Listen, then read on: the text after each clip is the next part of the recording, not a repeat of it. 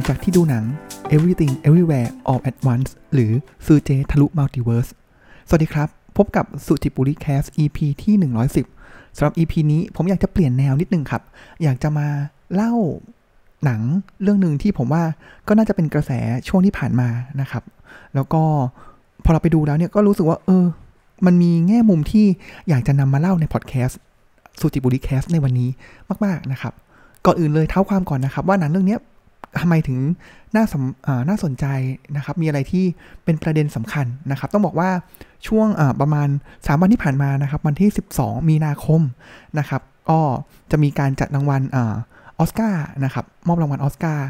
กับสาขาภาพยนตร์ต่างๆนะครับของภาพยนตร์ฮอลลีวูดนะครับแล้วก็หนังที่สร้างปรากฏการณ์ในสำหรับปีนี้เลย เพราะว่าเรื่องนี้เนี่ยครับก็เข้าชิงรางวัลออสการ์ทั้งหมด 11 รางวัลนะครับ แล้วก็คว้าไปได้ถึง 7 รางวัล ใหญ่นะครับ โดยที่รางวัลใหญ่สุดเลยก็คือภาพยนตร์ยอดเยี่ยมเนี่ย หนังเรื่อง Everything Everywhere All at Once เนี่ย ได้รางวัลที่เป็นภาพยนตร์ยอดเยี่ยมที่ดีที่สุดของปีนี้ไปด้วยนะครับ ซึ่งสำหรับผมพอผมทีแรกผมก็ไม่ได้สนใจหนังเรื่องนี้สักเท่าไหร่นะครับ แต่ว่าพอเราเฮ้ยได้รางวัล Best Picture ภาพยนตร์ยอดเยี่ยมอะทั้งทั้งที่จริง ๆ แล้วเนี่ยปีที่ผ่านมา 2022 เนี่ยครับ มีแบบหนัง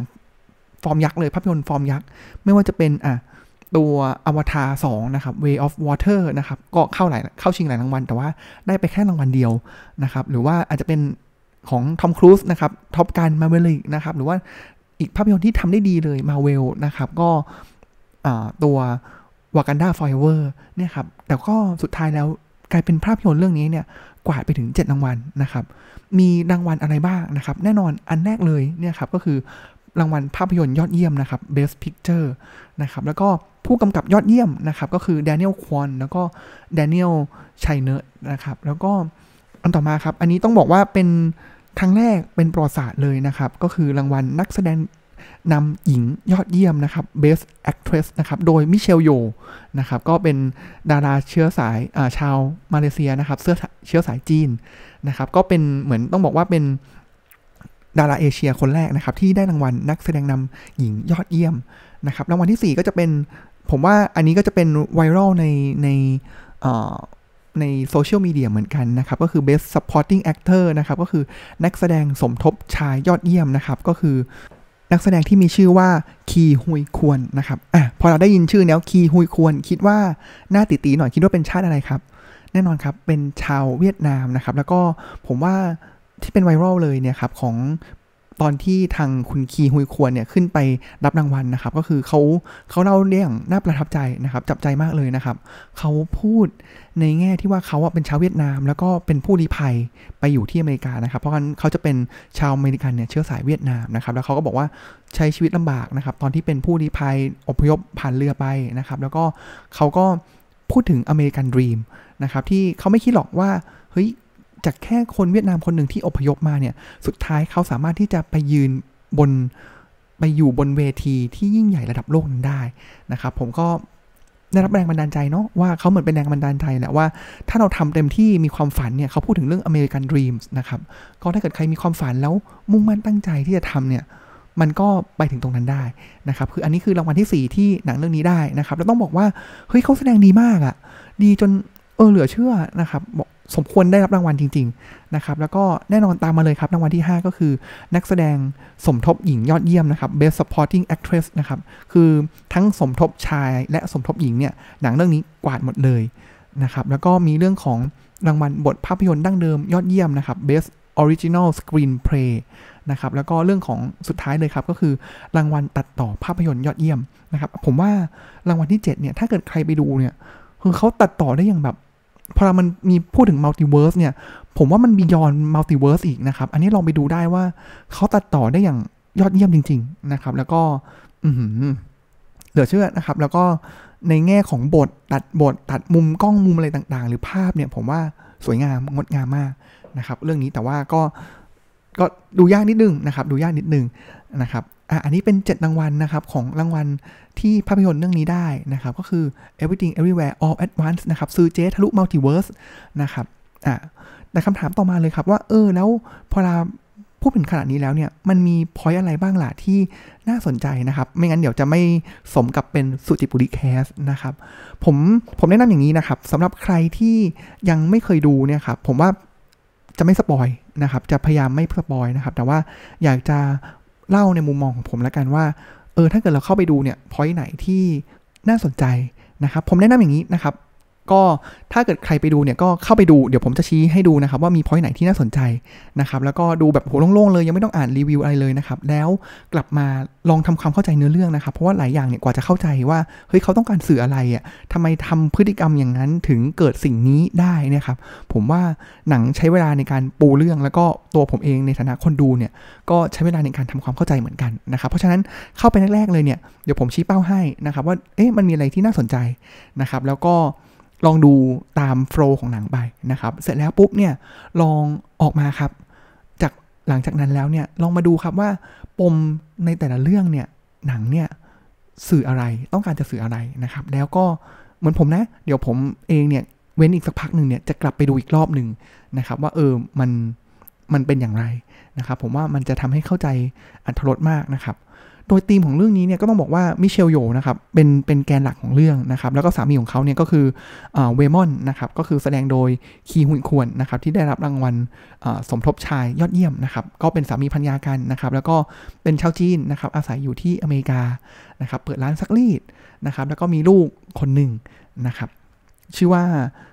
จอยนะครับพล็อตเรื่องเนี่ยก็เหมือนชาวจีนนะครับที่ อพยพนะครับแล้วก็ทำงานหนักนะครับเพราะฉะนั้นพอยแรกเลยเนี่ยลองดูนะครับว่าวิถีชีวิตของคนจีนอพยพเนี่ยเป็นอย่างไรนะครับผมว่าเรื่องนี้สะท้อนได้อย่างดีทีเดียวเลยนะครับอันนั้นเป็นพอยที่1เนาะที่อลองไปสังเกตดูนะครับว่าครอบครัวของเขาเนี่ยมีความสัมพันธ์กันอย่างไรบ้างนะครับก็ very Chinese เลยนะครับอันนั้นคือประเด็นที่1นนะครับแล้วก็ในหนังเนี่ยมันก็จะมี ตัวร้ายเนาะว่าแบบศัตรูเหมือนผมว่ามันมีความเป็น Matrix นะครับผสมกับ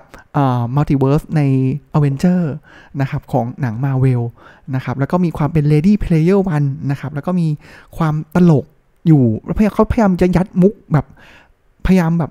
กวนเยอะมากนะครับ ผมว่าก็ลองดูบางครั้งผมว่าเออมันก็เยอะไปไหมนะ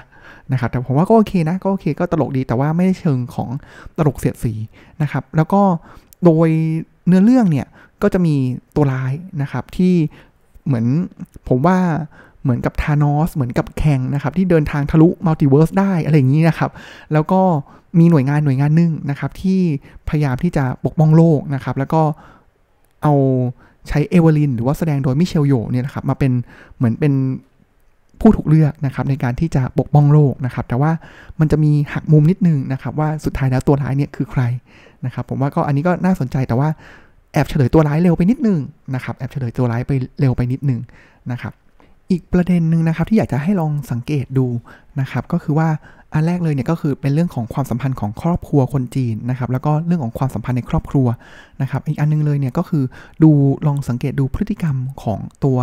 นางเอกเองนะครับก็คือเอเวอลินนะครับหรือว่ามิเชลโยนะครับก็อันนี้ก็เป็นปมอีกอันนึงเลยนะครับที่ที่ทางผู้กำกับเนี่ยใส่เข้าไป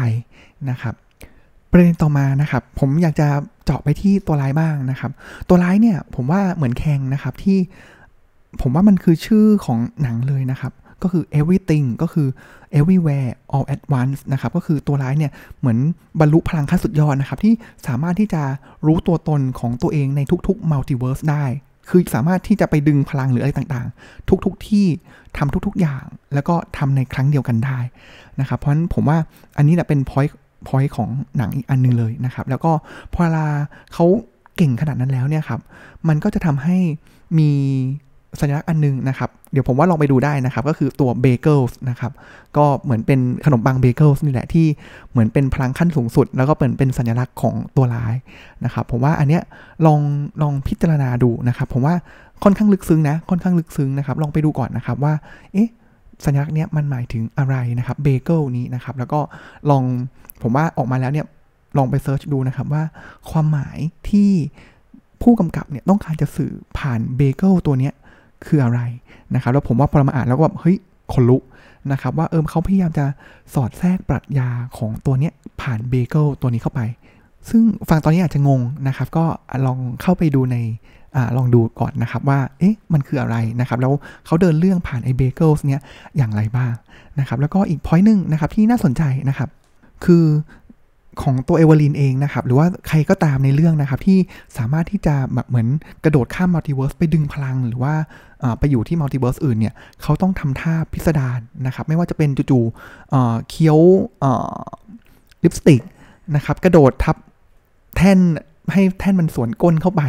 นะครับหรือเรื่องต่างๆเหล่านี้ครับอันเนี้ยพอเรามาดูแล้วเหมือนจะเป็นเรื่องตลกนะครับ ที่พยายามจะยัดอะไรบางอย่างเข้ามาเนี่ย แต่ว่าเรื่องอันนี้ก็เป็นประเด็นที่มีปรัชญาซ่อนอยู่เหมือนกันนะครับ แล้วก็อีกอันนึงเลยเนี่ยจะเป็นช่วงที่เอเวอรินกับตัวร้ายนะครับ ในเรื่องเนี่ยก็เหมือนไปอยู่ในก้อนหินในอีก multiverse หนึ่งนะครับ แล้วก็จะเป็นผมว่าเขาทำได้ดีนะ ปกติมันจะมีบทพูดใช่ไหมครับ แต่คราวนี้ก็คือเหมือนเป็นก้อนหินเงียบๆเลยนะครับ แล้วก็จะมีเหมือนเป็นซับไตเติลขึ้นมานะครับ ว่าหินก้อนนี้กับหินก้อนนี้คุยกันอยู่นะครับ ซึ่งอันนี้ก็จะเป็นอีกจุดหนึ่งนะครับ ที่มีปรัชญาแฝงไว้อยู่เหมือนกันนะครับ ผมว่าคือโดยสรุปรวมแล้วเนี่ยมันก็จะมีหลายจุดนะครับที่ที่อยากให้ลองสังเกตดูนะครับ สังเกตแล้วก็ลองมาหาอ่านดูนะครับว่าเขาสอดแทรกปมอะไรไว้ ปรัชญาอะไรไว้ ซึ่งมันทำให้ ออมันมันซึ้งนะ ในในตัวหนังหนังหนังเองเนี่ยมันก็ซึ้งอยู่แล้วนะครับพราะว่าอ่านเนี่ยมันทำให้รู้สึกว่าโหก็ไม่แปลกเลยนะที่หนังเรื่องนี้เนี่ยนอกจากคนแสดงจะแสดงตีบทแตกมาก ๆ นะครับ สมแล้วสมมงจริง ๆ นะครับ ไม่ว่าจะเป็นมิเชลโย หรือว่าคีฮุยควรนะครับ หรือว่าอีกคนนึงนะครับนักแสดงหญิงท่านหนึ่งนะครับ ที่ได้รางวัลรับรางวัลอสการ์อันนี้ไปนะครับ ผมว่าเขาแสดงดี แต่บทภาพยนตร์ของเขา หรือปรัชญาต่างๆ ที่เขาสอดแทรกเข้ามาหรือภาพต่างๆ เนี่ย ผมว่าเขาทำได้ดีมาก นะครับ แต่ว่าก็อาจจะงงนิดนึงนะ ต้องดูรอบ2นะครับ ก็สำหรับ EP นี้ก็จะประมาณนี้นะครับ เป็นการรีวิวภาพยนตร์ครั้งแรก เล่าภาพยนตร์ครั้งแรกนะครับ โดยที่ก็ พบความยากลำบากเหมือนกันนะครับว่าจะทำอย่างไรให้ไม่สปอยน้อยที่สุดนะครับแต่ว่าพยายามชักจูงว่าเฮ้ยมันมีพอยต์ไหนที่ถ้าเกิดเข้าไปดูแล้วเนี่ยมันเป็นพอยต์ที่น่าสนใจนะครับแล้วลองมาศึกษาต่อ ผมว่าใน Google เนี่ยมีหลายอันเลยนะครับที่หลายบทความเลยแหละ ที่พยายามจะถอดบทเรียน ถอดปรัชญา ถอดปมที่อยู่จากในภาพยนตร์ยอดเยี่ยมเรื่องนี้นะครับแล้วก็ผมว่าก็ดีนะ แล้วสำหรับคนที่ชอบปรัชญาอยู่แล้วเนี่ยพอเรามาอ่านแล้วมันรู้สึกว่าเฮ้ยขนลุก ในหลาย ๆ จุดเลยนะครับ ก็เป็นอีกเรื่องที่แนะนำนะ แล้วก็เขาเดินเรื่องสนุกนะครับ สอดแทรกปรัชญาเนียน ๆ ไปเลยนะครับ แต่ก็เป็นหนังสนุกเดินเรื่องผจญภัยแล้วก็ตลกดีด้วยนะครับวันนี้ก็แนะนำนะครับ ลองติดตามรับชมเรื่องนี้ดูนะครับ แล้วก็อย่าลืมติดตามรับฟังสุจิบุรีแคสใหม่ได้ในตอนหน้านะครับสำหรับวันนี้ก็ขอกล่าวคำว่า สวัสดีครับ